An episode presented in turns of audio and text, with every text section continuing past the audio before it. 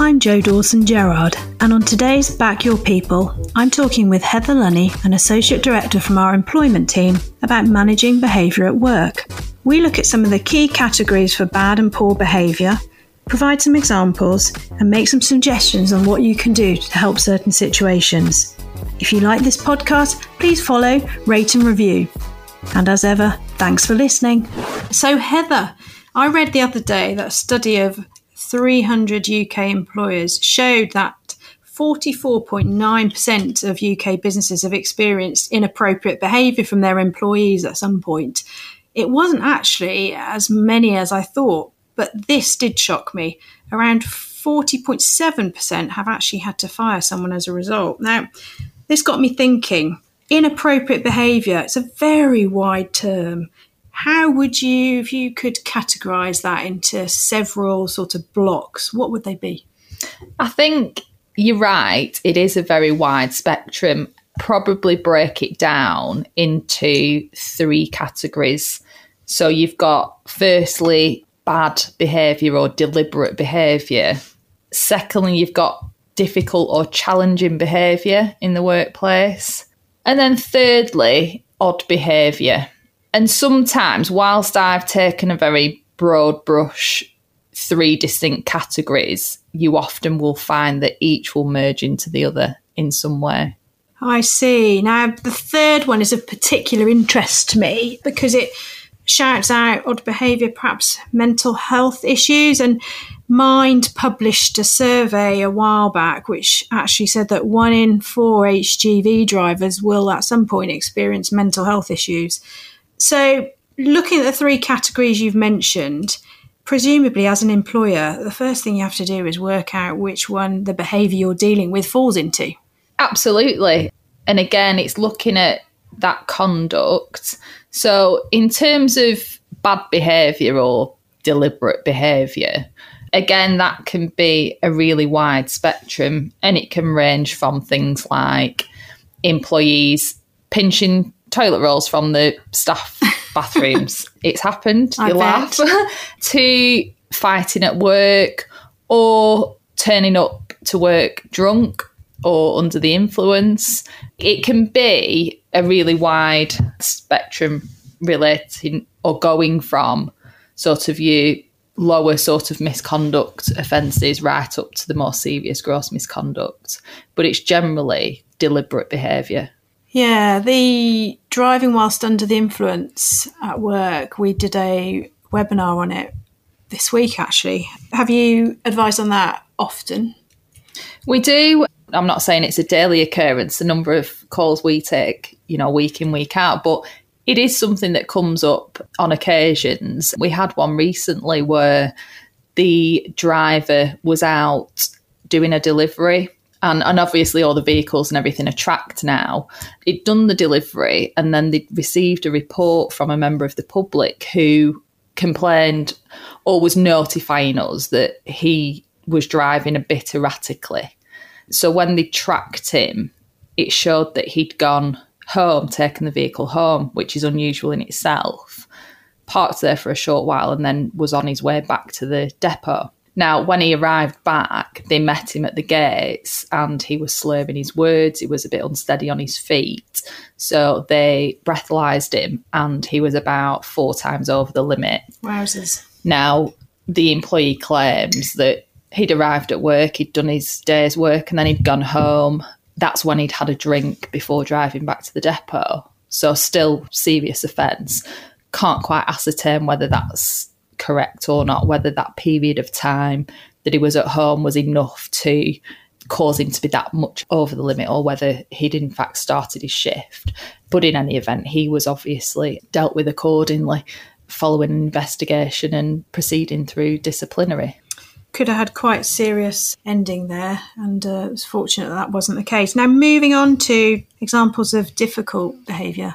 Difficult and challenging behaviour is probably the most more difficult of a category to deal with because you're looking at things sort of like negativity, poor attitude, cutting corners, perhaps, generally moody, if I can put it like mm-hmm. that, or rude. And it's sometimes it's that employee that just doesn't necessarily always fit within the team, but you can't always pinpoint a specific misconduct allegation or a gross misconduct allegation. And that can be really difficult for employers to manage. We had an example of an employee that generally was a good employee, but we started receiving complaints from customers that they were delivering to that general attitude was sort of arrogant, rude, and generally unhelpful when delivering into depots. On the face of it, you could just deal with that as a straightforward misconduct Yes. issue. What you've got to consider, I think, in those types of scenarios is, you know, what's prompted that behaviour? Because if they've otherwise been a good employee, what's changed? Which brings us to our third category, which is odd behaviour. Yeah, and these are the two that generally sometimes overlap. So your odd behaviour can be things that you notice a general change in behaviour with your staff. And we've had some quite extreme examples. So Go on, those some. employees. so probably one of the most extreme. So a driver was often seen talking to himself out loud and reciting the same poem over and over again. Oh, Now, that's not what we would class as normal, is it? no. Necessarily. But things like employees that are displaying paranoia or some form of OCD, or Yeah. it's have- those kind of things that you're looking out for. I have come across that before. Pencil liner upper Mm. at work that just done. You weren't allowed to touch anything on his desk. He'd go absolutely crazy at you. And, Uh, really and if they've important to him. always been like that, it may be something that they suffer with, and that fits within the workplace. And obviously, on the more extreme end, it can amount to a disability, and you've got to make adjustments for that. I think where we're looking at it from is where there's a change in behaviour yes, rather than we've always known they were like that from the outset, they suffer with OCD. It's those when the behaviour changes. you've really got to keep your ear to the ground, haven't you? Yeah, and I think keeping an open mind generally, as I say, those two, the difficult and challenging behaviour and then the more odd behaviour, they can sometimes be mistaken for each other. And then the, obviously the bad behaviour examples we gave, it's important to determine what it is we're potentially dealing with. Is it deliberate or is it something else? So, how does an employer manage these types of behaviour, and what does the law say? So, in terms of bad behaviour, where there's a misconduct, so the pinching rolls from the works Yeah. toilets, we'll take that as an example. Someone's deliberately chosen to commit that conduct. Presumably that's theft, straight up, It's up. theft. Yeah. No matter what the value is, it's theft. Mm-hmm. You'd do your investigation, and then if there's a case to answer, you'd proceed to disciplinary. That's probably the most easiest Okay. behaviour to manage. And that 40.7% that you referred to at the outset of having dismissed people as a result of bad behaviour or inappropriate behaviour, the majority of those, I suspect, will be from those types of cases. Yeah. The misconduct, the gross misconduct cases. What about the difficult slash challenging employee? it's not necessarily something you can pinpoint as a case requiring disciplinary action or for somebody to di- be dismissed. Mm-hmm. I think the main thing is you will sometimes have those employees that just don't fit within your business. Now, if they are a new starter, for instance, that's a classic example of what you'd perhaps use your probationary period for. yeah, he's Um, just wrong hire. Yeah, if they come in and it's quite evident early on that they're the wrong hire, they don't fit, they don't fit within your team, your values, then that's what your probationary period can be used for. And you can probably dismiss quite relatively risk free with contractual or statutory notice. If you've got somebody that's obviously over two years' service and they've acquired unfair dismissal rights, then that becomes more difficult. What I would say is don't ignore it. So if you've got somebody with a general negative attitude at work, it's easy to brush that off as well, it's just their personality, but that can affect others in the team. It can lower workplace morale, having that what we would call the bad apple mm. almost in the workplace. They can really erode other team members' self esteem, can't they? Yeah. And it's about addressing it with them. I think, in the first instance. If you ignore it, you're sending out a message that actually it's acceptable. But the best way of improving a situation usually lies in having a clear understanding of it and especially what's causing that behaviour. You know, I keep saying about a change in behaviour. If it's a change in behaviour, there's a reason for that. And what we want to understand is what that reason is. And we can't do that without communicating with the employee and addressing it with them. And communication is obviously key, isn't it? Keeping a log of what they've said as well. Yeah, Establish so a pattern, maybe. Those conversations, or, you know, if you're getting complaints, for instance, from other staff members or clients, perhaps, keeping a log of all that it could be a crossover with the kind of odd behaviour scenario that lends itself more to potential mental health issues. It might not be, but until you have those conversations, you're not necessarily going to know. And if it's not, and it's just a behavioural sort of trait, then giving clear feedback after obtaining those facts about what you expect and giving them that opportunity to improve. Now, ultimately, they may not do. And then you've got to look at how you resolve the situation. We often get clients that will say, I've just had enough of this employee and have done nothing to address it. Now, that's more difficult than if you can demonstrate you've had conversations, you've kept a log, you've kept a log, you know, there's potentials to have what we call protected conversations, where it's a conversation that, look, this just isn't working out, and how can we come to a mutual resolution? That usually involves the employee leaving and us paying him some form of financial settlement. Financial yes, settlement. I see.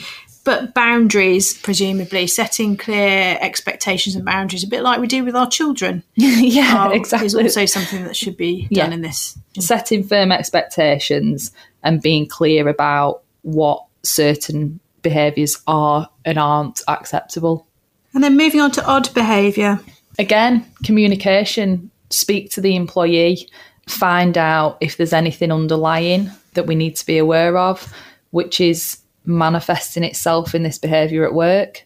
If it's on the more extreme end, you would probably bring in some sort of medical assessment at that stage. Occupational health would be your obvious port of call because it could very well be a mental health issue, particularly if this is something that's changed over time. Can an employer do that for all employees, or does the right have to be in the contract?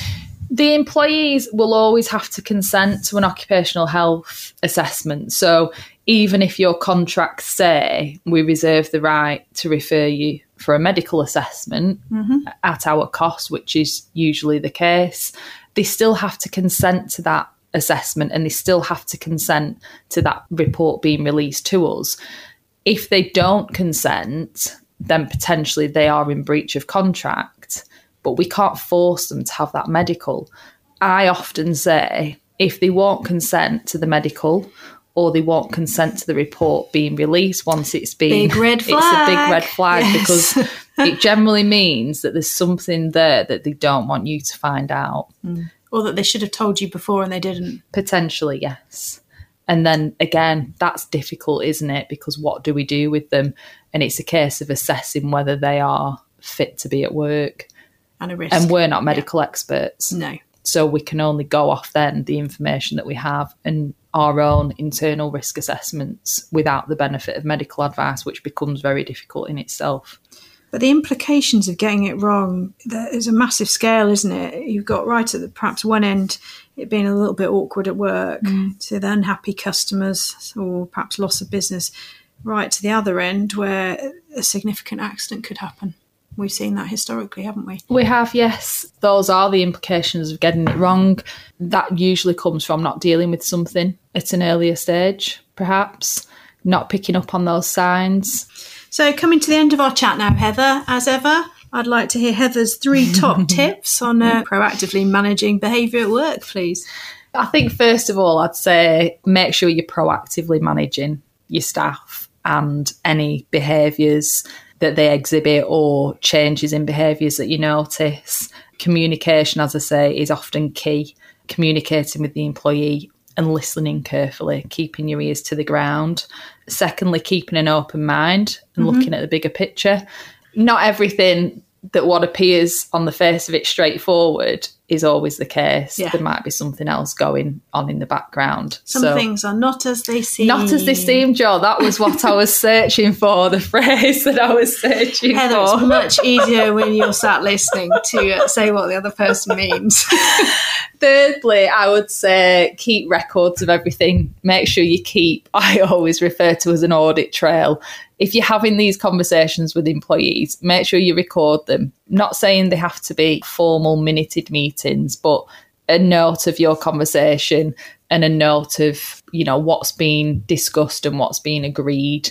Make sure that you keep all that on file so that if you ever need to rely on it, it's all there. There's nothing worse than a blank file when you're trying to argue that we've been discussing this for the last six months and nothing's changed And and, you you've re- got no evidence of it. You really think at the time you'll remember, but crikey, you forget. You do. You do forget, don't you? Well, thanks, Heather. That's been really interesting. Look forward to speaking to you next time. Thanks, Jo.